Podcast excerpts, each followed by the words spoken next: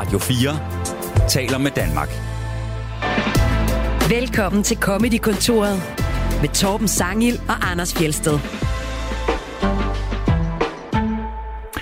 Denne uges gæst er en sand superstjerne inden for dansk satire.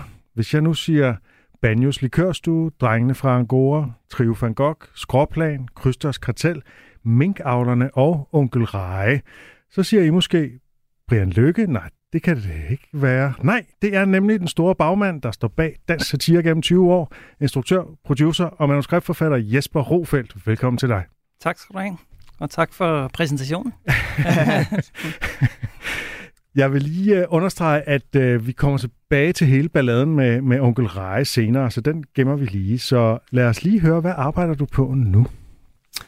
Øh, lige nu, øh, ja, men øh, faktisk har, jeg i gang tre forskellige ting. Øh, vi øh, optog minkavlerne her lidt tidligere på året, så der er vi i gang med at klippe de otte afsnit, som udgør den nye sæson, som kommer i efteråret. Ja, og øh, der vil jeg gerne lige spørge, bliver, bliver øh, minkskandalen nu en del af minkavlerne? For det har jo været det mærkelige, at der ligesom kørte en tv-serie, der havde minkavlerne, mens der kørte en minkskandale, men det var ligesom to øh, vandtætte skodder. Ja, altså øh, der, der er jo blevet lavet det lille, hvad hedder det, kreative øh, øh, greb eller på det, at, at de første sæsoner faktisk foregår før øh, vi er nået til Ja, I har til puttet mink. et årstal ind, der står lige pludselig 2018 Ja. eller sådan noget. Ja, fordi i virkeligheden begyndte lige pludselig at, at, øh, at blande sig i, i serien. Øh, men nu er vi faktisk nået til, øh, til der, hvor det er, og, og for dem, der fulgte med i sidste sæson, vil de også vide, at vi faktisk sluttede på Ja. noget corona-relateret. Man så lige pludselig en masse mænd i sådan nogle dragter komme ind og øh, måske skulle slå mink ihjel. Og, øh, og det er jo faktisk der, vi, vi ligesom fortsætter. Det øh, er jeg meget spændt på, hvordan I løser. Jamen, det, det synes jeg, du skal være. Ej, men det er jo ikke, fordi det er noget, folk har nogle specielt stærke holdninger til. øh, ej, det er det. Ej, det er det. Nej, det er ikke fordi, at øh, Jesper er involveret i noget kontroversielt. Nej, men, nej, men det er jo sjovt med minkavlerne, fordi hvad hedder det, det, det har jo, altså, folk har jo netop haft den der holdning øh, til, at det, øh, at det burde beskæftige sig enormt meget øh, med, Mm. med, med virkeligheden. Men det er jo, men det er jo, man kan sige, det er både en appelsin, der er faldet ned i turban, men det gør jo også, at folk har ligesom nogle forventninger til, hvad, hvad, skal man så gøre ved det, eller, Ja. eller hvordan skal man ligesom, øh, man er nødt til at ligesom at om, omfavne det. Og det er jo stadigvæk bare også nødt til at fungere som en serie med nogle karak- hovedkarakterer med noget på spil. Og det er jo ikke altid lige sådan, hvad kan man sige, øh, forankret i, øh, at der vælter en øh, pandemi ind øh, øh, fra højre. Nej, så, øh, så det har været udfordringen. Men ja, øh, ja jeg synes, øh, nu har jeg jo ikke selv skrevet manus, men øh, jeg synes faktisk, det løser rigtig fint. Du har Så- ikke skrevet manus.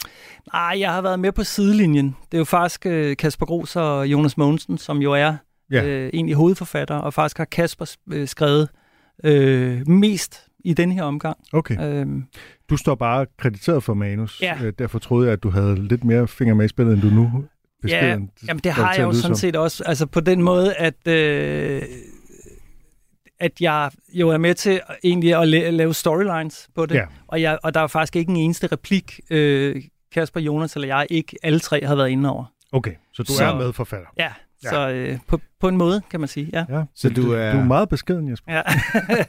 ja. Så du er noget med minkene, og så onkel Reje. Hvad, har du lavet noget for WEF for nylig? Nej, dog ikke. Men, hænger, hænger øh, med George Soros på? nej, men så hvad hedder det, skriver vi faktisk på et øh, lidt mere Sunday. Ja. Øh, den her fodboldserie med Melvin Kakusa. Ja. Mm. Øh, så der skal vi optage en, en lidt mindre portion den her omgang. Øh, ja, her før sommer. Så, øh, og, så, og så Onkel Reje er jo, vi, vi nåede jo at optage faktisk en helt ny sæson her i december. Okay, Så, øh, spændende. så den er der jo nogle mennesker, der, der lige går og arbejder lidt videre på her. Øh, Der skal lige klippes nogle numsekanoner ud. Øh, ja, det er jeg manus er skrevet helt om. Det er, ej, det er, det, det er, tror jeg faktisk rigtig mange vil synes er et meget, meget sobert. Mm. Øh, en sober sæson. Øh, så hvad hedder det? Ja, så det, så det er de tre ting, jeg laver lige nu. Nu, øh, nu vil jeg gerne lige komme med det her 1000 dollar spørgsmål, som du helt sikkert ikke vil svare på nogen andre steder end her i Comedy-kontoret. Men øh, alle de der mange ting, du har været involveret i, hvad synes du så selv er det sjoveste? Åh, oh, det er svært. Ja, ikke? Oh. Hvem af dine børn elsker du mest? Øh, øhm, jamen det, altså, jeg ved, ja, det ved jeg sgu ikke. Jeg tror, jeg vil sige det på en anden måde. Altså, Banjo var det første, jeg lavede. Ja. Faktisk, som, nej, det passer faktisk ikke. Jeg lavede et lille sommerferieprogram, som hed Gramofon, mm-hmm. øh, hvor, hvor øh, mig og en anden tilrettelægger ude på DR Ung, øh, ligesom, øh, der blev nedlagt et andet program, og så havde de ligesom 10, øh, 10 gange en halv time, der skulle fyldes ud. Og der, der lavede vi sådan en masse sådan lidt studentikos, øh, tage nogle øh, afrikanske klip og selv skrive nogle undersættelser og, mm. og sådan noget. Det var sådan måske det første sådan øh, comedy, jeg egentlig lavede. Det vil jeg egentlig ikke fremhæve som, som særlig genial. Men, øh, men så, så kom jeg ligesom i gang, og så kan man sige, altså Angora har selvfølgelig en særlig øh, plads i mit hjerte, fordi ja. det øh, har også åbnet en masse døre, og, øh, og det var en, øh, en, en hæftig tid på godt og ondt. Øh, øh, øh, så man kan sige, det er tit noget, jeg sådan fremhæver som noget af det bedste, der er sket i min karriere, øh, og det næstbedste var, at jeg kom videre fra Angora. Okay. Fordi det jo så ligesom har åbnet en masse, masse mm. andre ting. Mm. Øh, men altså, jeg var også, jeg lavede en enkelt sæson af Klovn, øh, no. jo, øh, og jeg synes, at arbejde sammen med Kasper Frank var også virkelig en fornøjelse. Ja. Øh, og enormt sjovt. Så, så øh, Okay, så der er ikke noget af alt det der, når du kigger på det store bagkatalog, du kigger tilbage og siger, lige præcis det der, det grinede jeg selv allermest af, eller det griner jeg stadig af, hvis jeg ser det i dag, eller... Nej, altså i virkeligheden griner jeg jo ikke så meget. Åh, oh, øh, og jeg ved, dem? Ja, jamen, det er jo, jamen, jeg tror, det er sådan en, øh, jeg ved ikke, om det er sådan en arbejdsskade ja, på en eller anden måde, ikke? Ja. Øh, altså, det er jo tit der, når man sidder med noget, der overrumpler en, synes mm. jeg. Altså det, man ikke selv kunne regne ud. Ja. At, mm. jeg synes, øh, at, at grinet kommer, ikke? Og inden vi hører, hvad du griner af, så har jeg lige øh, en lille gave til Anders, som jo har haft øh, fødselsdag. Nej! Nej, det skulle du ikke have gjort. Hey, det havde jeg da slet ikke på nogen måde regnet med eller håbet på, eller... Nå, altså du skal han helt ned i tasken og finde den. Det må være noget stort og noget tungt.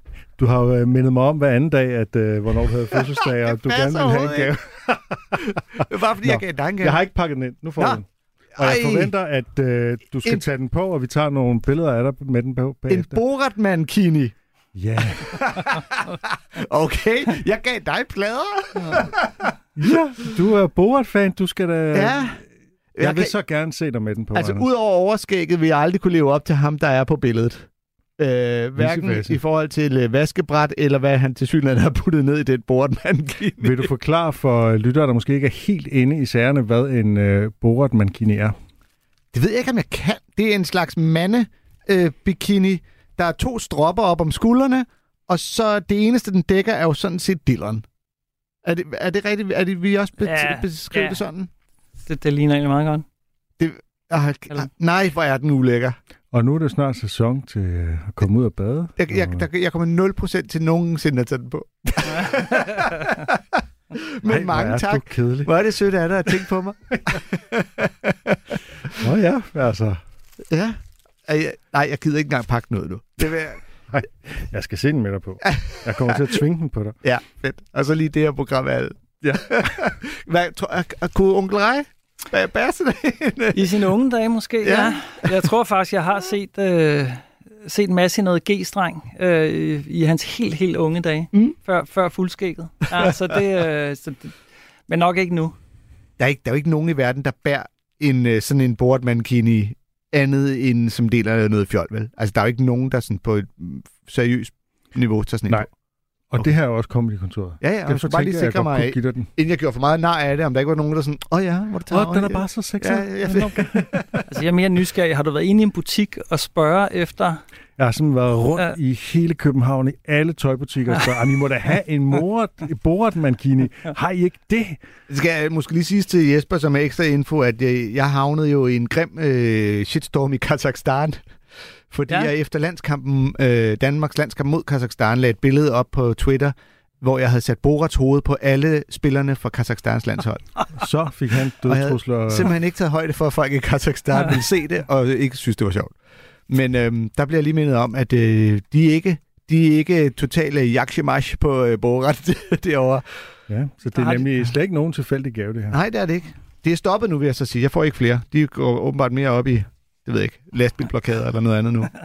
Men om lidt, så ser de jo et billede på Twitter af dig med den der på.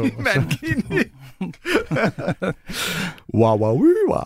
Nå, Jesper, som uh, det sjoveste nogensinde, der har du valgt et klip fra det britiske talkshow Graham Norton Show, hvor Lee Mack han uh, fortæller om den første gang, han lavede crowdwork som uh, stand-up-komiker, som debuterende stand-up-komiker.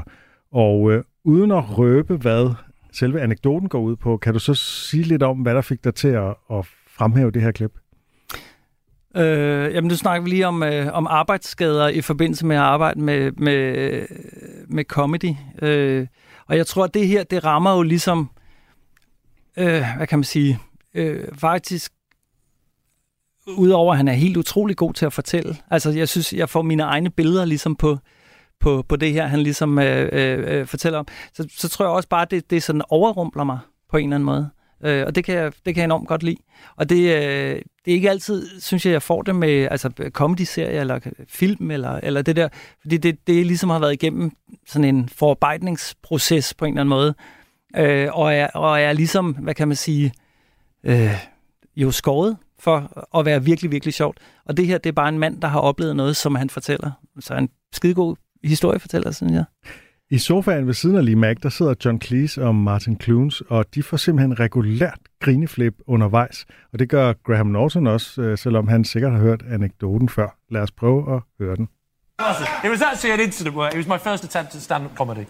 And uh, what happened was I, I'd always wanted to do stand-up comedy. I didn't have the guts to do it. I got very drunk. I had a go at doing it as a blue coat. My mate said to me, just copy all the other comedians at Pontins and steal their jokes and basically talk to the front row. So you're supposed to say where are you're from. They say Scotland. You say who paid for your holiday. Where you from? Wales. You make a noise like a sheep. Rubbish jokes, right? but I said that's terrible. He said, don't worry. You're just padding. What you're doing is you're looking for comedy gold, which is where you're from. They say Kent, and you say, what did you call me? Right? Now at Pontins, this used to take the roof off, right? so I tried it, but I was very drunk. so I go on stage and I say, Where are you from? This bloke says Scotland. I can't remember the joke. I say hello. then I said to the, Where are you from? The guy says Wales. I black out and I go, Hi. I panic. And then I say, Anyone in from Kent? and this bloke shouts out, Me. And I said, Well, you're a.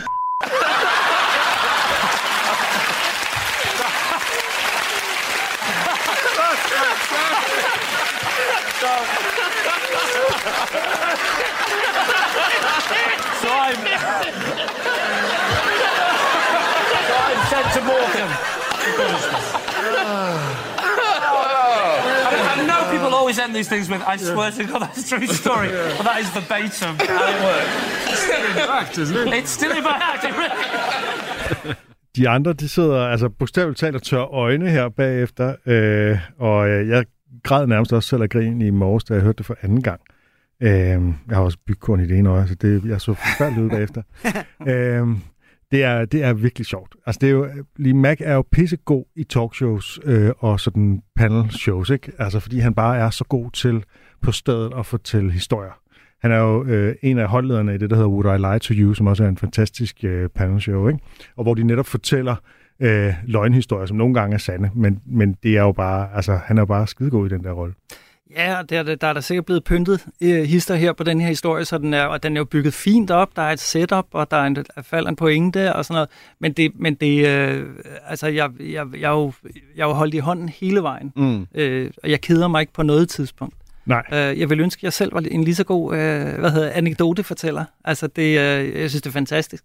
Det er jo et, et håndværk at kunne, ikke? Øh, og det er jo altså det, som han jo gør, og som man skal gøre, når man laver øh, anekdotefortælling, det er jo ligesom at koge tingene ind, så man egentlig kun fortæller det, der er sjovt, eller som er relevant for øh, selve historien. Så alt det der med, om det nu var i onsdags, og øh, hvad man nu kommer, som, som nogen kommer til at putte ind af detaljer, det skal man ligesom bare luge ud, og så skal man ligesom bare have den rene historie, og så må man lige skære lidt til, og man må også godt lyve en lille smule for at få tingene til at passe. Sådan noget. Måske var det ikke den første gang, han optrådte.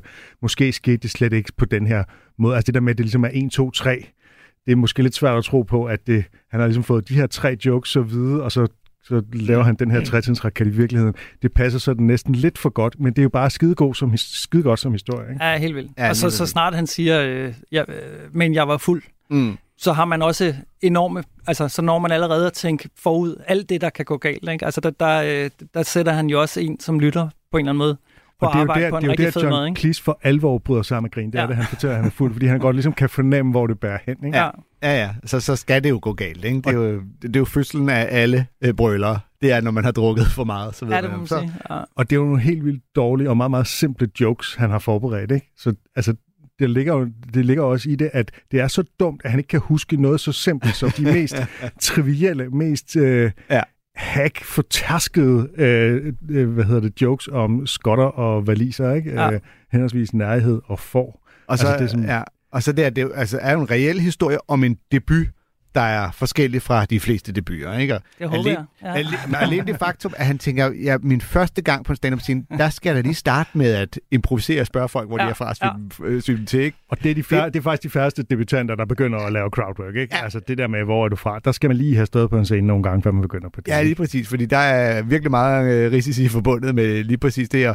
Og så det er jo, altså, for scenen er den normale joke om, at du ved, typisk når man fortæller der første gang jeg optrådte, nu fortæller han det jo som en anekdote, ikke? men rigtig mange komikere vil jo stille sig på scenen og lave en, min første gang på scenen var ligesom min første, min seksuelle debut. Ikke? Det er den overførsel, man oftest laver sammenligning med, du ved. Det varede også kun fem minutter, og det gik heller ikke særlig godt, og der var en, der fnisede en lille smule. Mm. Øh, Her vil det så være, at jeg var fuld, og jeg kaldte dig hen en kont. Ja. ja, lige præcis. Ikke? Men, men der laver man typisk det der øh, sammenligning med øh, seksuel debut, og så laver man sådan en 1, 2, 3'er, og så hvis man vil være rigtig god, så skal man så for også lige at komme med en 4, der ikke giver nogen mening i, øh, i sammenligningen. Altså, altså et eller Jo, andet med... jo, men han snyder jo også en, altså, han snyder os jo til at tro, det ikke er en joke et eller andet sted. Altså, Ja, ja. selvom han har oplevet det. Og det er jo, det, det er jo virkelig det, der fungerer enormt godt. Jeg synes Ja. ja. jo også, altså, øh, Jo, I, det er mange- I ser sikkert mere comedy, end jeg gør, men oplever flere og flere ligesom tage den der lidt mere anekdotiske tilgang ja. til det. Og, Og, ligesom, og det er jo tit, at komikere i talkshows, de tager egentlig en bid og, Ja. ja. og omformulerer det til en anekdote, som mere, sådan, mere snakkende, end det lige er på Ja. scenen. Ikke? Det er Og det, der er så fedt ved talkshows, det er, at man netop i udpræget grad kan kamuflere sine jokes, fordi man gemmer dem som en samtale. Ikke? Jo. Øh, ja, ja, helt klart. Og en anekdote fra virkeligheden, det er, at uh, Anders han forstod ikke kendt-joken. Han kunne ikke forstå, hvorfor de blibede kendt ud til sidst. Nå, ja. øh, Øh, For mig, der kendte og konte overhovedet ikke tæt nok på, til at Anders, forveksle med det. din tankegang, der bør du være den første og ikke den sidste til at forstå den joke. Jo, men jeg Hvor synes, det er, dårlig den end er. Jeg synes, det var lige så sjovt, hvis jeg havde sagt, øh, er der nogen for kendt? Øh, ja, mig. You're a dick. Altså, det havde også været sjovt, fordi han var så fuld, så han Ja, ikke ja. havde kunne Ah, sige men noget den- joke den- på det. den, man kunne nok have turneret den øh, på flere måder, og så var den alligevel gået hjem. Ja. Jeg lavede en gang, øh, er det det, at, vi kunne ikke finde klippet, hvor det ikke var bipet. Øh, og jeg ved ikke, om det i programmet også har været bipet, altså når det blev Jo, jo. sendt, det blev sendt Det- sent fredag aften. Tror jeg, det har været. Ja, Jeg, det er faktisk lidt svært. Lige med Graham Norton er det lidt svært at gennemskue, fordi jeg synes, nogle gange går de, går de til den, ikke? Ja, det blev sendt, øh, sendt så sent, så det kan Ja. godt være, at de ikke ligger under. For jeg lavede engang noget sommer-tv på øh, Voice TV, hed det dengang, og det blev også sendt fra England, fordi det var via et af de der selskaber. Så der måtte man heller ikke sige de der bandeord. Og det betød, at vores tilrettelægger, når vi var rundt og lavede det her sommer-tv, hun hele tiden sad og tog noter. Så hver gang jeg sagde hey, et eller andet øh, bandeord, så skrev hun det ned, sådan, så når de så klipper det, så kunne de gå ind og bippe det. Og det irriterede mig sådan helt grænseløst meget. Så en af dagene, der sagde jeg bare fucking i hver sætning, jeg kunne under et helt klip, bare for at pisse det af. Indtil der var en, der kom og sagde, det var ikke det er irriterende, det ødelægger det hele, og hvis det bliver et program, hvor de siger bip, bip, bip, bip, bip, bip. Og så blev det jo så sidenhen til, at jeg i det næste program sad og snakkede ved, om min yndlingsmusiker, det er John Fogerty. Og, øh, og hvad er det nu, det hedder på engelsk, når det er toget? Fuck, ja, der er a lot of fuck, og øh, oh, I have spoons and fucks in my drawer. Bare se, hvor mange ord jeg kunne snige Ja, ind. ja, Og Anders, det er derfor, jeg ikke kan forstå, at du ikke fanger den her content joke. ja. Så burde det ligge lige for. Ja. Men det er også det, jeg tænkte, Kent? Det lyder ikke nok som kont, altså. Og, og, og det sad vi så og diskuterede, og Anders han sad inde på den café, hvor vi sidder og forbereder os, og råbte kont mange gange højt ud i lokalet. Ja. Og der er ingen, der reagerede. Kont, kont, kont. Der og ingen, der reagerede, som om det var noget forkert. Jesus Christ, mand. Men det er en god bid, der. Det er Øh, han er god lige Mac. Som din yndlingskomiker, der har du valgt uh, Ricky Gervais. Hvad er det, du især synes, at Ricky Gervais han uh, kan, hvis du skulle... Ja, men Put altså, det, da jeg skulle vælge... Jeg tror faktisk for mig, der øh, stod valg mellem Louis C.K. og Rick Gervais. Ja. Og jeg tænker, det er nok måske dem, I har haft allerflest klip med her i programmet. I hvert fald mange. Ja, hvad hedder det? Øh, øh, og, og det er jo, øh, hvis vi lige kort runder Louis C.K., jo også helt vildt god til den der anekdotiske øh, ja, form. Altså en Også mister. når han er inde i talkshows og sådan Ja, og, og øh, øh, jeg så, øh, det er vel også en, en form for bit, hvor han øh, skal have sin hund til at kaste op for din og spise chokolade. Ja. Hvor, øh, hvor han nærmest øh, for, for, forgriber sig på den. Nej, det er måske ikke helt forgriber, men i hvert fald holder fast i den og sådan noget, mm. som er virkelig sjov, øh, øh, hvad hedder det, øh, ting, som jeg også har fortalt den her øh, anekdotiske ting. Og der var faktisk den, øh, hvad hedder det, Talking Funny, det der, hvor de sidder rundt om ja, med, et bord og taler. Ja, med Chris Seinfeld Rock. og Chris Rock, Chris Rock ja. og... Øh... Hvor Seinfeld fremhæver en af Louis C.K.'s øh, joke, som er den her med, at han, hvad hedder det, efter meget møje besvær for hele øh, familien ind, øh, de skal på ferie, for hele familien ind og sidde i bilen, og så går han rundt om bilen. That's my vacation. Mm. Og det fortæller Seinfeld jo, stort set som jeg har gjort her, øh, uden, ja. uden det, øh, som Ricky Gervais påpeger, øh, er, at øh, der, der er det bare en joke, men når Louis C.K. fortæller det, så er det en mand, der er ved at gå op i limningen. En ja. mand, der er fuldstændig ved at falde fra hinanden. Og det, det, og det er nemlig et, øh, det, det er et meget berømt klip, ikke? og det viser jo virkelig, hvor meget levering betyder, og hvordan Louis C.K. er enormt god til at få jokes pakket ind, så det lyder som om, at han egentlig bare står og fortæller noget, han har oplevet eller tænkt eller et eller andet. Ikke? Øh, mens at Jerry Seinfeld har den der smooth, enormt sådan skrevne, øh, musikalsk leveret øh, form. Ikke? Øh, og de to er, altså det er som at sætte de to op for hinanden. Det, der gik en pros op for mig, da jeg så det for 10 år siden, og sådan noget, ikke? at øh, det er simpelthen skåret ud i pap forskellen på de to typer leveringer der. Ja, og på en eller anden måde, så er der for mig også noget, noget hjerne og noget mave i det, eller du ved, at der er, noget, der, der er noget, der kan tale til hjernen, og så er der noget, der simpelthen kan tale til, måske ikke bare maven, men hele kroppen. Mm. Øhm, Rick Gervais er jo interessant på den måde, at han bevæger sig over så, altså, over så mange forskellige øh, genrer og udtryk, og øh, at han både kan lave, øh, altså, øh, hvad kan man sige, det engelske The Office, som, som jo var ret in, altså, som, som jo var totalt banebrydende. Mm. Øh, vi havde ikke lavet cykelholdet øh, med Angora, hvis ikke øh, The Office havde været der. Øhm, og hvad hedder det? Der er ret sjovt klip, hvor han jo selv er over til, tror jeg faktisk, Golden Globe, og tager imod en, øh, hvad hedder det, øh, en statuette for, for bedste udenlandske øh, comedy-serie, øh, og hvor han går op og siger, øh, at han er fra, fra England, øh, til alle de her amerikanere, der sidder derude og siger, we used to rule the world before you did. Mm. Som jo er en ret sjov, sådan ligesom, øh, selv det lille moment får han ligesom noget, noget ud af. Mm. Og nu er han jo bare altså, en kæmpe stjerne øh, over, over hele verden. Men det der med ligesom, at, og, altså også hans serie har så forskellige øh, udtryk. The Office, Derek, øh, Afterlife, øh, mm. Extras. Det, det, det er virkelig, Life is Short. Altså der, det, det er virkelig nogle forskellige øh, serier. Og så har han så ligesom sin stand-up ting og sin øh, kørende også, ikke? Øh, sin værtsting. Ikke? Vi skal netop høre et øh, klip fra, fra Extras, hvor øh, skuespilleren Ian McKellen, der er kendt fra blandt andet Ringenes Herre, hvor han spiller Gandalf, men i det hele taget er en meget stor skuespiller, han øh, forklarer øh, hovedpersonen Ricky Gervais, øh, hvad hemmeligheden bag hans skuespilpræstationer er. How do I act so well? What I do is I pretend to be the person I'm portraying in the film or play. Yeah. You're confused. No. It's perfectly simple. Uh, case in point, Lord of the Rings. Peter Jackson comes from New Zealand, says to me, Sir Ian, I want you to be Gandalf the wizard. And I say to him, You are aware that I am not really a wizard. and he said, Yes, I'm aware of that.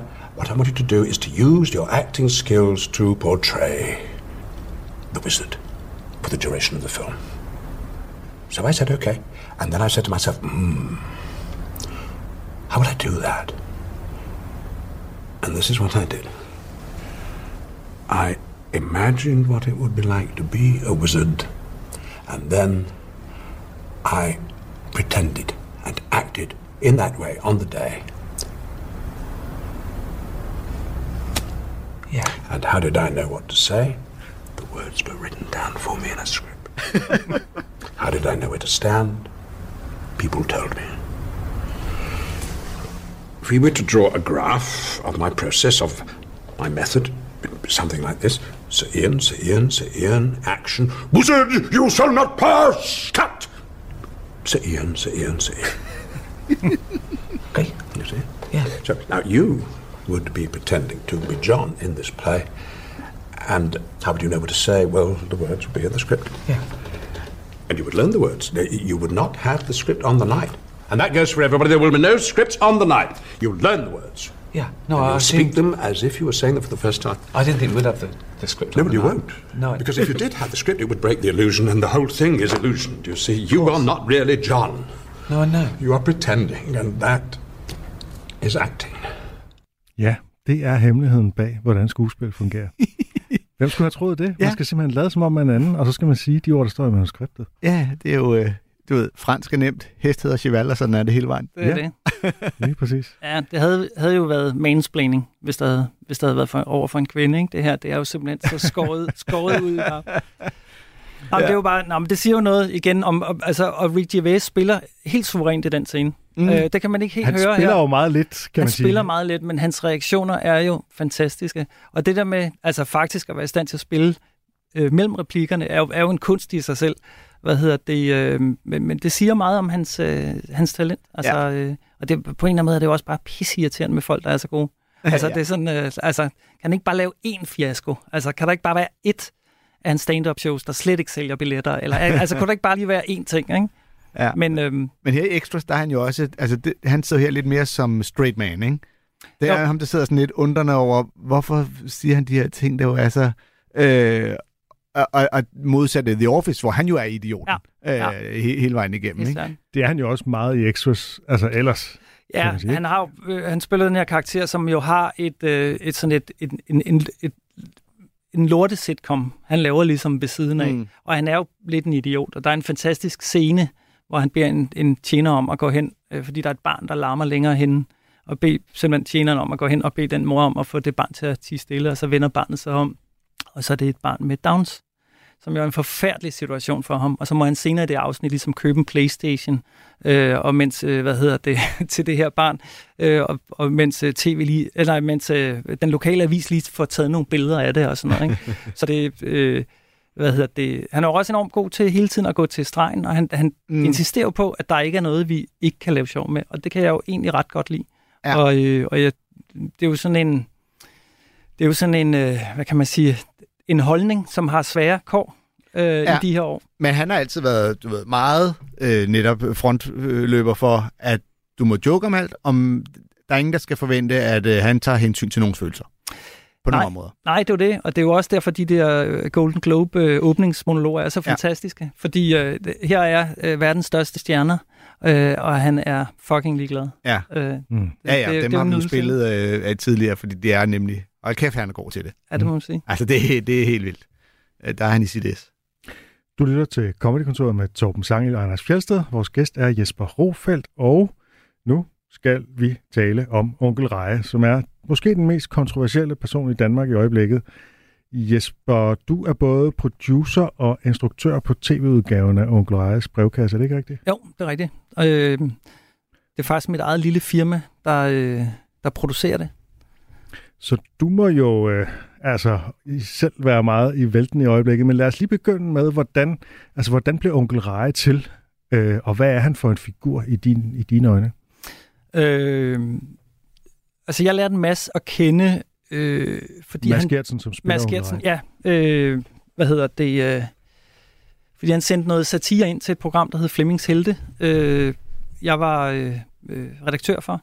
Øh, det jeg vil gerne ligesom øh, opfinde, øh, eller finde det nye Angora, eller Wolf Morgenthaler, eller øh, altså den Dolf, eller hvad det nu var. Og, og jeg øh, talte stærkt for, at jeg synes, vi skulle starte helt fra nul, prøve at få nogle helt nye talenter ind. Og Mads var sammen med Troels Malling og Linda P. og Christina Sederqvist, var jo nogle ja. af dem, der ikke havde lavet tv før og havde sendt noget ind. Og jeg kan huske, jeg så det, og det, det var, jeg var sådan, jeg tænkte, der er sgu noget, altså øh, faktisk Troels Malling med den her øh, karakter, som hele tiden er, er syg, jeg kan ikke huske, hvad han hedder lige nu. Tøger. Tøger, ja, ja som, ja. ja. som altid har de mest forfærdelige sygdomme, og bare sidder og laver sådan en self-tape, hvor han fortæller om de her sygdomme. Ja. Jeg var helt, helt blæst væk, og det var før Krysters Kartel, der. Ja, det var det nemlig. Hvad hedder det? Og der kendte jeg ikke Troels på det tidspunkt. Øh, øh, ja, og det var jo, altså Flemmings Helte var sådan en erklæret, øh, øh, man kan sige, udviklingsslot, hvor der skulle være, hvor der, der skulle ligesom være plads til at lave noget lort. Øh, og man skulle udkomme hver uge, så der ligesom, man var tvunget til at lave noget. Nogle gange faldt det godt ud, og nogle gange faldt det dårligt ud. Og der var jo også ligesom både øh, øh, skidt og kanel. Eller der, mm. der var noget, jeg ved ikke, om der var noget, der var noget lort, men der var i hvert fald noget, der bare ligesom øh, bragede mere igennem end andet. Øhm, det lyder om, som noget, man ikke får lov at lave på TV3, eller... ja, eller på DR længere, hvis ja. man Nej, det er jo det. Altså, det er jo, men det var jo sådan, øh, vi selv startede, altså ja. Banjos Likørstudie, ja, ja. de havde lavet noget radio, prøv, prøv at lave et program. Og... Det er jo et af kongsargumenterne for public service. Til... Ja, jamen, det er det. Altså, det og, og det burde der jo være meget mere af. Man kan mm. så sige YouTube og så mange andre steder, måske så blevet det sted, man, ja, man udkommer nu, ja. på den måde. Ja, men, øhm, men det der med, at der faktisk, altså, at, at man udkommer rigtigt, at man ligesom har noget i fjernsyn, det tror jeg betyder enormt meget. Mads var så en af dem, der havde sendt noget ind. Jeg kendte godt lidt hans sange, og så øh, havde han egentlig lavet et, øh, en lille... Noget, hvor han gik rundt på en festival og lavede et lille sjovt indslag. Noget, der hed øh, øh, Sovmagasinet Skorpen, tror jeg, det hed. Øh, okay. det, var, det var bare ikke nær så skarpt, som hans sange var. Fordi han havde faktisk nogle ret sjove øh, sange. Og dengang kaldte han sig Schumapel Mads, ikke? Jo, det gjorde han. Øh, et band, der oprindeligt hed Schumapel Mads og Mette, fordi hans kæreste Mette var med i det, men ja. da hun så gik ud, så var det bare Schumapel Mads. Og så øh, begyndte vi at lave de her øh, øh, videoer til. Øh, jeg kan blandt andet huske, at vi stod og skovlede et tons jord ind i et studie ude, på, ude i tv-byen, eller i DR-byen, øh, til en af de her videoer. Men ellers så er langt det meste er jo sådan noget øh, green screen. Og så øh, opstod... De var ret sådan billigt lavet, tør jeg ja. godt sige, de der videoer. Ja. Det ja. var sådan. Det var det, simpelt, og det var gakket. Ja, det jeg betalte i hvert fald ikke særlig meget for det. Så øh, der blev lagt mange timer i det, men, øh, men det er rigtigt. Og så øh, synes jeg bare, der var noget i, hvad kan man sige, i musikken, som lød enormt meget som, altså havde sådan en børnekvalitet. Altså det var enormt nemt at, at fløjte, og, eller spille øh, med en finger på et klaver. Øh, og han havde sådan lidt den der sådan legetøjsagtige øh, lyd. Øh, og så opstod ideen ligesom, og så sagde han faktisk, at jeg, han havde gået og tænkt på den her karakter, Onkel Reje, som kunne være sjov at lave. Og så, øh, jeg havde lavet nogle forskellige ting med Brian Løkke, og så, jeg sad ude på Nordisk Film i selvsamme firma, som stadigvæk laver øh, Onkel Rej. Øh, og så lavede vi en dummy for 0 kroner, og brugte tre år på at sælge det ind til DR. Okay. Hvor de, hvor de, øh, de troede og ikke viste han dig ligesom Onkel Reje, hvordan Onkel Reje ville være, øh, før du blev overbevist, eller, eller hørt, fortalte han dig bare om Onkel Reje, det, det tager vi? Nej, jeg tror ikke engang, vi så... Altså, hørte, det var lidt mere... Altså, der, der var sådan en ånd af... Lad os prøve at lave noget. Mm. Og så ser vi på det. Altså, og det var også det, der blev ligesom til dommen. Lad os prøve at lave noget. Men det øh. tog alligevel tre år, før at, uh, DR købte ind på den. Ja. I, de skulle groomes? Ja, jeg ved ikke, hvad der skulle til. Men, øh, og, det, og det er jo ikke... Se, det, altså, hvad kan man sige? I forhold til, hvad der, hvad der nu øh, bliver diskuteret, så handlede det overhovedet ikke om det. Mm. Det, det handlede om, det var øh, første, første nej gav de jo på baggrund af, at de, de ville gerne have noget, der kunne sendes flere gange. Og det synes vi jo nok, det kunne. Eller sådan. Det var sådan enormt mærkeligt og sådan noget. Så, så lavede vi det om til et historieprogram og nogle andre ting og sådan noget. Og det var ligesom at komme tilbage med det, og det sagde de også nej til. Og man arbejdede så ligesom længere væk fra, fra grundpræmissen om, at det egentlig var, det handlede om at udfordre børns fantasi, vende øh, verden på hovedet, og øh, bede dem selv og, og faktisk at forholde sig lidt kritisk til, øh, verden derude, og til systemer og til alt muligt. Ikke? Så det er jo også derfor, det oh, er enormt... Øh, ja, lige præcis. Øh, det, det, det er jo bare lidt ironisk, at, ja. at det er så fra den kant et eller andet sted, øh, ja. at øh, ja, det er jo ikke engang kritikken, det er jo faktisk hitsen, mm. kommer fra. Mm. Øh, de bliver jo fremstillet lidt som kritikere, men det synes jeg jo lidt hvordan, en, en fejl. Hvordan ser du onkel Reje som figur? Hvad er han for en? Øh, jamen, han, han er jo et, et barn fanget i en, i en, i en voksen krop som jeg ser det. Øh, så så øh, på samme måde som, som sådan en, en fuld øh, onkel kan være til en, øh, et familiemiddag, øh, ja. som, som kan sige, øh, jeg har selv en far i øvrigt, som, øh, som har rigtig mange af de der jokes med, øh, hvis vi er ude og besøger nogen og sådan noget og spiser der, det er sandelig noget, noget andet end derhjemme, og kan vi få fiskefingrene heroppe i den her ende, og du ved, alle de der ting, der ligesom øh, kører, ikke? Ja, og hvad hedder det, øh, Øh, så, og han er jo lidt i familie med det, på en eller anden måde. Mm. Men så synes jeg jo også, at Mads er helt vildt god til faktisk hele tiden at skrive ting, som øh, rammer både en børne og en, en, en, en hvad, både, hvad hedder det, på flere frekvenser. Både ja. en, en børnefrekvens og en voksenfrekvens. Øh, og han ligesom kan have sådan nogle sjove ting. Der er sådan et afsnit, hvor de har skudt øh, hul i ozonlaget med sådan en, øh, med sådan en laserkanon for at smelte et isbjerg. Øh, og så, øh, snakker de ligesom, hvad skal vi gøre med hullet, og så siger han, jamen, øh, øh, det, det lader vi være, det må de kommende generationer tage sig af. Og det er jo sådan en meget fin lille, hvad Ja, kan man en sige? der. Ja, ikke? Og, Jo. og det synes jeg jo er enormt, altså det, det er Mads enormt god til, det der. Øhm, Er det Så- meningen, at det skal være provokerende? nej, det er det faktisk ikke. Øh, jeg, ved, jeg tænker, tænker egentlig heller ikke på det, som om det er provokerende. Mm. Øh, jeg tænker jo, som om der, der er rigtig meget fis og ballade, men der er faktisk altid en mening med det. Mm. Og så er Mads jo også bare gerne vil lave noget for de børn, der også godt kan lide at slås i skolegården. At det ikke kun skal være for dem, de der øh, vidensbegærlige unger, men altså, der er jo også nogle af de andre unger. Ja. Og, og, og hele den der energi. Ja, fordi der er jo en frækhed der over ham. Altså, han, han siger jo, det er jo sådan, der er lidt noget pruttehumor. Der er sådan nogle ting, som man måske normalt ikke øh, siger i sådan ideen om sådan en meget pædagogisk øh, børnetv, børne-tv, ikke? Jo, øh, og jeg vil så bare sige, at det, altså, hvad kan man sige, det didaktiske eller det pædagogiske ligger jo så bare et andet sted, fordi det handler om den optik, man ser verden med. Øh, Mads har jo sådan design, øh, sådan mere kunstnerisk øh, baggrund egentlig, øh, og, og, øh, og det er jo også derfor, tingene ser ud, som de gør. Øh, at det, det, er jo, det er jo virkelig, hvad kan man sige, børnefarver, og øh, musikken er enormt sådan børneagtig, men der er jo så også noget sjovt i at gå, gå den anden vej, så at sige, "Nå, men nu laver vi et program, der kun foregår om natten. Det handler om heavy, og nogen, der gerne vil spille heavy MGP, øh, vinde i heavy MGP. Ikke? Mm. Så, så, øhm, så, så det er jo en karakter, der kan enormt meget, synes jeg. Ja. Øh, og det er jo også det, vi... Altså, der ligger allerede 3-4 universer øh, i skuffen og venter på at blive lavet Mm. øh, i Onkel. Nu det næste her, vi laver, det er faktisk et rumeventyr. Nå, Fedt. spændende. Ja. Spacey. Jeg, husker, altså, jeg har jo set ham live på et tidspunkt til en festival, hvor jeg også blev mærke i, at en ting er, at ungerne er vilde med det, men der kommer også de her jokes ind imellem, som tydeligvis er henrettet, eller henrettet, er, er henvendt til forældrene. Ja, ja. Som jo gør, at ah, så gider man faktisk som far også godt stå og kigge med. Ja. Ikke? Øh, Det er jo lidt det samme, hvis man er til Circus uh, Sumarum og det der med, så nogle gange kommer der nogle jokes, hvor man godt kan fornemme, det her, det, det synes børnene måske ikke er så sjovt, men så griner de voksne med, så griner børnene, fordi de ja. kan se, at de voksne griner.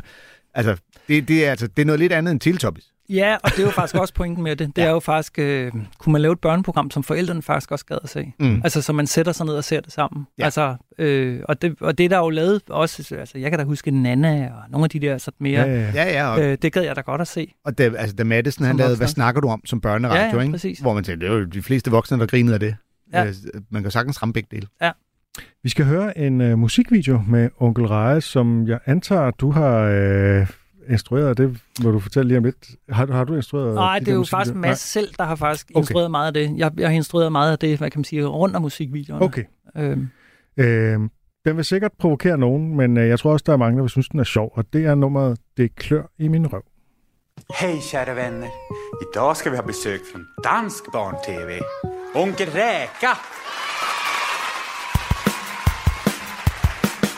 Er du ved at blive skør, for der noget, der klør? Kan du ikke lade være med at klø dig lige der? Selvom far og mor de sagde, at i de gamle dage kløede kroppen overalt, er der stadig noget galt. For du ved at blive sindssyg, du ved at blive gal, selvom doktorlægen sagde, det er helt normalt.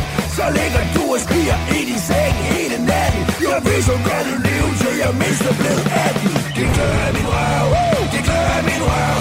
Ja, ba, ba, ba, jeg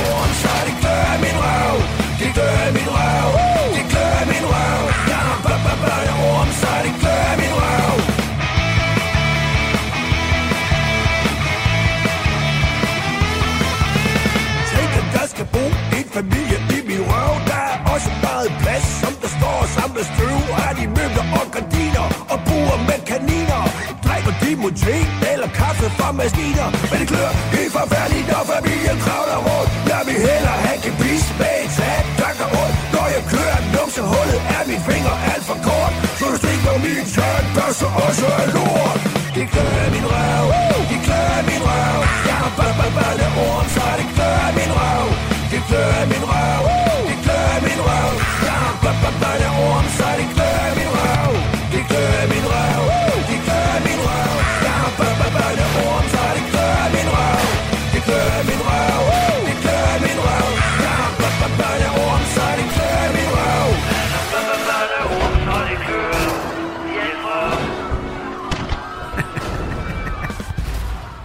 Ja, det klør i Onkel Rejes røv. Er det, øh, er det for stærkt tobak for børn, det her?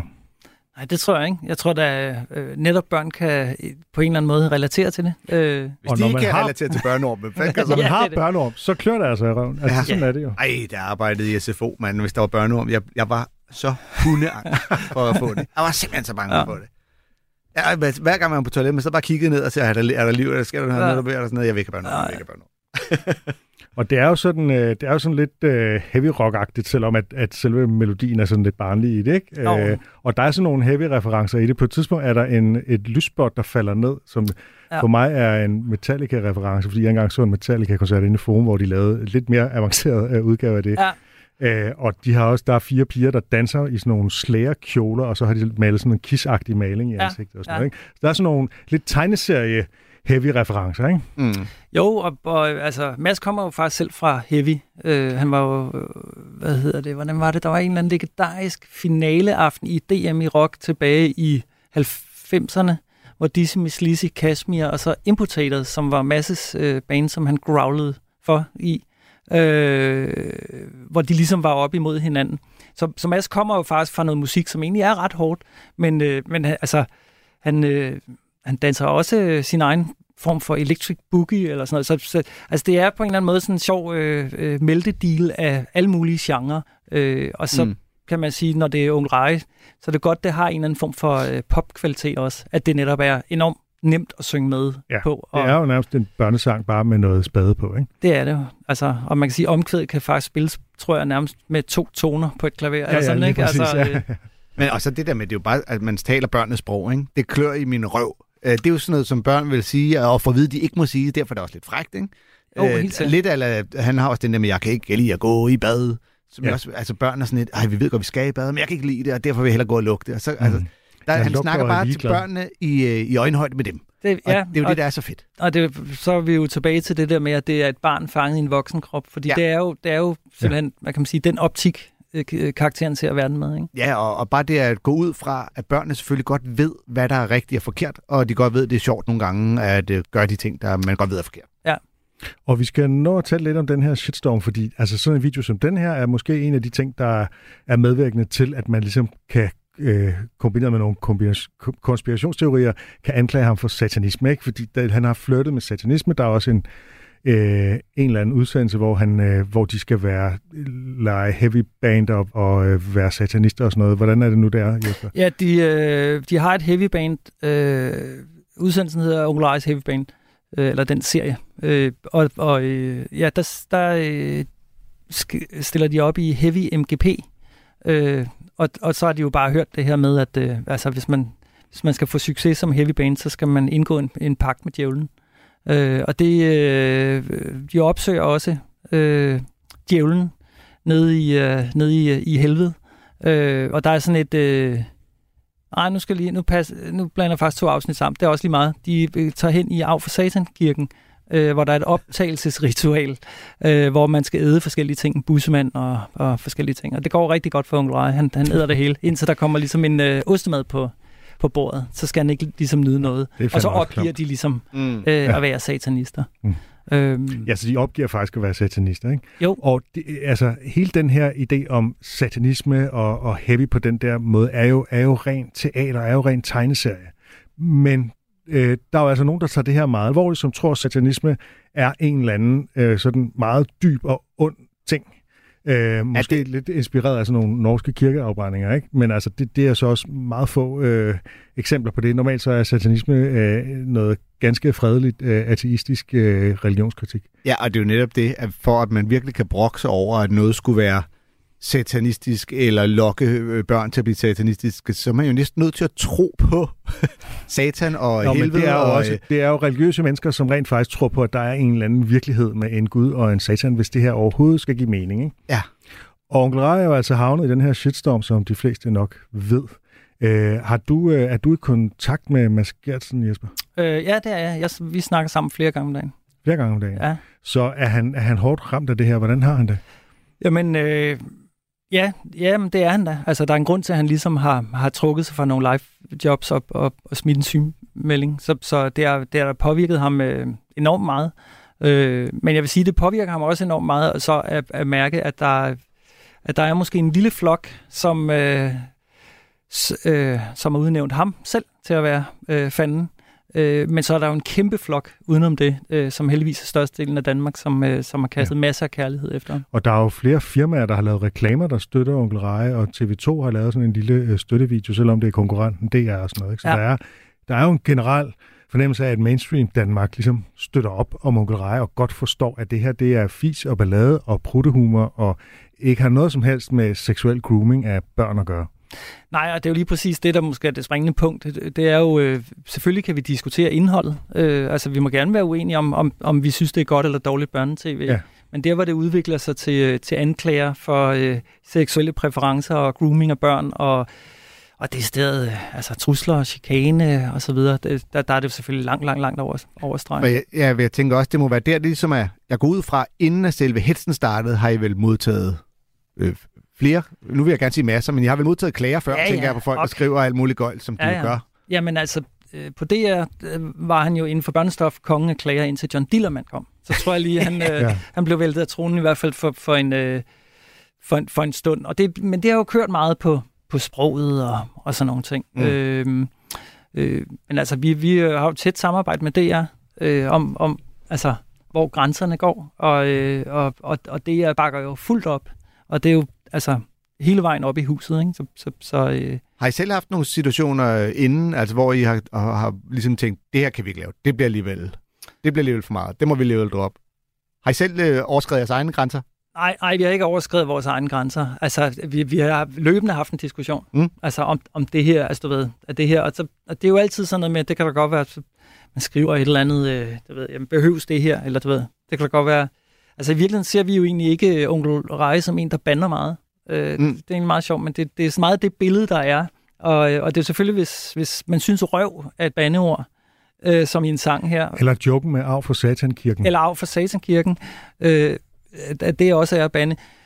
Jo, men så er der jo selvfølgelig øh, bandeord i, øh, men, men, men faktisk øh, er der forholdsvis langt imellem. Øh, Ja, og vi, altså, så skal vi også lige skille mellem, hvornår man synes, at øh, der ikke skal bandes i børn-tv, og hvornår at personen bag er øh, pædofil groomer, og øh, altså det må man sige. leder ja. børn direkte Ja, ja. i... ja, men helt sikkert. Og den her nuværende shitstorm, den er jo startet af nogle hardcore konspirationsteoretikere, som kommer fra hele det der QAnon-miljø under corona, og som nu ligesom er gået videre og kastet sig over øh, dragshows og onkel Reje, og hvad ved jeg, øh, krigen i Ukraine, og hvad de nu har gang i. Og, øh, men den er så noget længere ud, den her. Den er ligesom bredt sig ud, sådan, så der også er andre, der abonnerer på det, fordi de har spredt de her billeder, som er sådan nogle øjebliksbilleder fra Circus Sumarum, hvor han har sådan en kanon, øh, som han sætter ved sin røv, som skyder dartpil ud, og så springer en. Det er en, det er en røvkanon, ikke? Jo, er Øh, en regulær, Og så er der sådan et, et akrobatiknummer, det er det andet billede, et akrobatiknummer, hvor han sidder op på skuldrene af en akrobat, der vender ansigtet ind mod hans skridt. Og det er jo i et, et øjeblik, at det sker, men det kan jo ligne noget seksuelt, hvis man vil have det til at ligne det. Og når de billeder så bliver spredt, det har så lykkedes at få en masse, primært meget øh, sådan DR-skeptiske licensmodstandere til Ja. at øh, ligesom hoppe med på den der, og Rasmus Paludan, og hvem ved jeg, altså. Ja, og så skal man jo huske, at der undervejs i processen har jo været masser af altså, decideret misinformation og lignende, ikke? For jeg har da set mange dele billeder af onkel Reje og sagt, så skal børn se det her, og så er der nogen, der påpeger, det der, det er fra Copenhagen Festivalen, som ikke har noget som helst med Ja, lige programmet præcis. at gøre. Det er bare Så karakteren, der kommer også voksenoptrædener ind i det Ja. hele. Ikke? Øh, og og- i, i, altså igen, man må gerne kritisere onkel Reje på et savligt grund at sige, det der synes vi ikke, vores børn skal se og sådan noget. Men hele den der øh, shitstorm, der er lige nu, den er så skudt over målet. Altså. Ja, og så er det bare så irriterende, at netop man kan vise et foto, og så er der nogen, der kan sige, bare roligt, det her er ikke noget børn, der skal se. Det er lavet i en helt anden sammenhæng. Det er Copenhagen, det er til heavy fans. Ja, men stadigvæk. Altså, så er det ikke sådan, man siger, nå okay, så tog jeg fejl der. Nej, nej, de her, de holder jo fast i den, de her... Øh, Har du prøvet at diskutere med konspirationsteoretikere? Ja, jeg, jeg, jeg, jeg prøver at holde mig fra det, vil jeg sige. Altså, du ved, hvad, når Anemone Solstråle Urteblomst, eller hvad fanden de kalder sig selv, pludselig bare skriver alt muligt. Åh, oh, det kribler. Kribler, Torben. Vi skal høre et lille satireklip, hvor tæt på sandheden de tager fat i øh, onkel Reje-skandalen. Du tænker, hvem er de her onkel Reje haters? Men du kender dem faktisk allerede fra deres kæmpe hit. Corona er opfundet af Big Pharma, og der er 5G mikrochip i vaccinerne. Fraværende af en akut sundhedskrise har frigjort deres sparsomme mentale ressourcer, så de er gået fra at være medicinske eksperter til at være vaskeægte pædofiljægere. Det viser sig nemlig, at børneunderholdningsfigurer som Onkel Reje og John Dillermand skulle være pædofile, groomer og medlemmer af en international satanisk kult. Lad os prøve at se et klip af bevismaterialet. Det er det, der hedder en røvkanon. Giver du selv et lille brune hul? Bare ind med raketten. Ja, den der. Bare ned med den. Vi skal lige gasse op, og det gør man sådan her. 3, 2, 1, 4.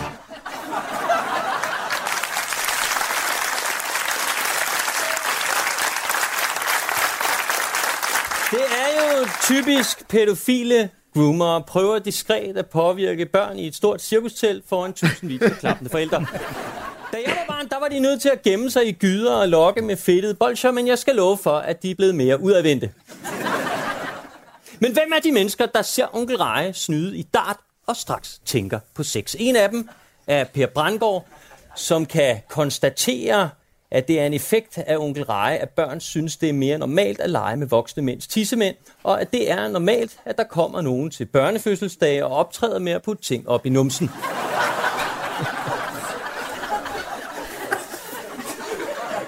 Og der ved jeg ikke, hvad det er for nogle børnefødselsdage. Du kommer til, Per. Men jeg kan anbefale, at I booker Jan Hellesø næste gang.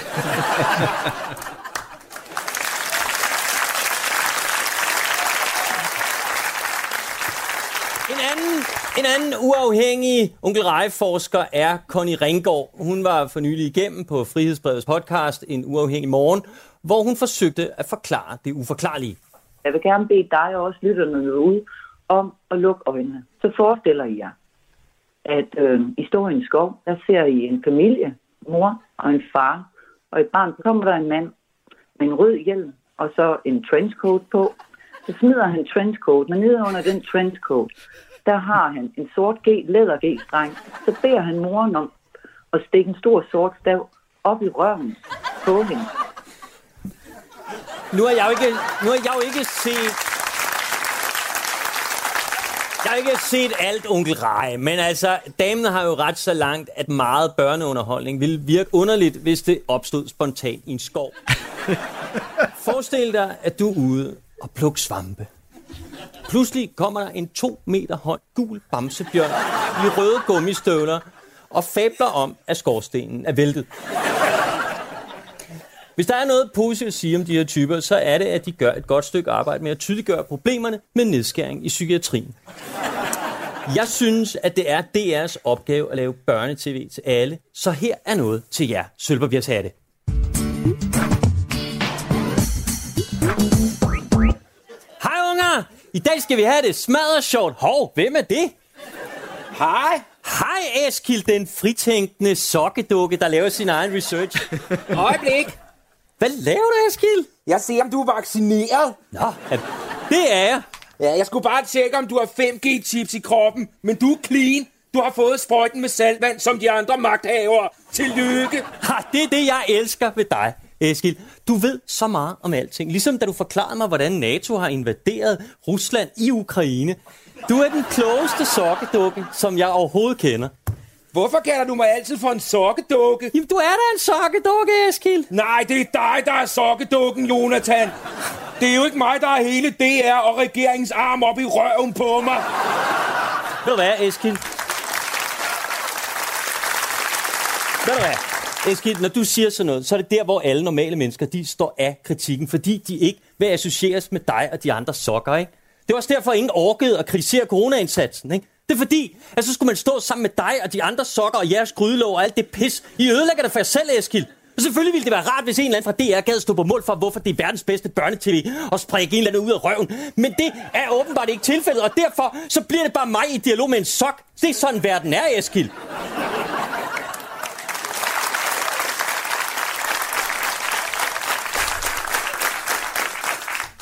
Jeg synes, du er pædofil.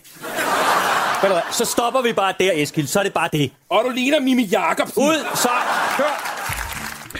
Vi kan desværre ikke nå at tale om det her klip, fordi tiden er simpelthen gået. Uh, og så går det tit i Comedy-kontoret. Uh, vi ville også gerne snakke med dig om uh, Krysters Kartel og mange af de andre ting, du har lavet, uh, hvis du havde lyst til at komme igen en anden gang. Jesper. Det tager vi bare en anden gang, ja. Ja, det skal vi gøre. Ja, det var og, skide øh, og det er ærgerligt, at vi ikke får snakket om det her, fordi at Ej, han, øh, han nailer den, Jonathan, ikke? Åh, oh, han er god. Ja, den, øh, den sidder sgu lige... Ikke mindst det der med, at man, det dræber al øh, reel kritik i det øjeblik, at man finder ud af, så er jeg jo nødt til... Så er jeg jo pludselig med dem, der hetser. Det er jo det. Den slags hets annullerer al øh, fornuftig snak. Men øhm, ja, vi er, vi er nødt til at lukke ned, så nyhederne kan komme på. Derfor når vi heller ikke nogen fartjoke i dag. Men jeg vil bare sige, lyt med igen næste gang. Det var Radio 4 med Jesper Rufa. Tusind tak, fordi du kom. Selv tak. Og tak for gaven, Torben Sejnet. Velbekomme. Hej. Hej. Du har lyttet til en podcast fra Radio 4. Find flere episoder i vores app, eller der, hvor du lytter til podcast. Radio 4 taler med Danmark.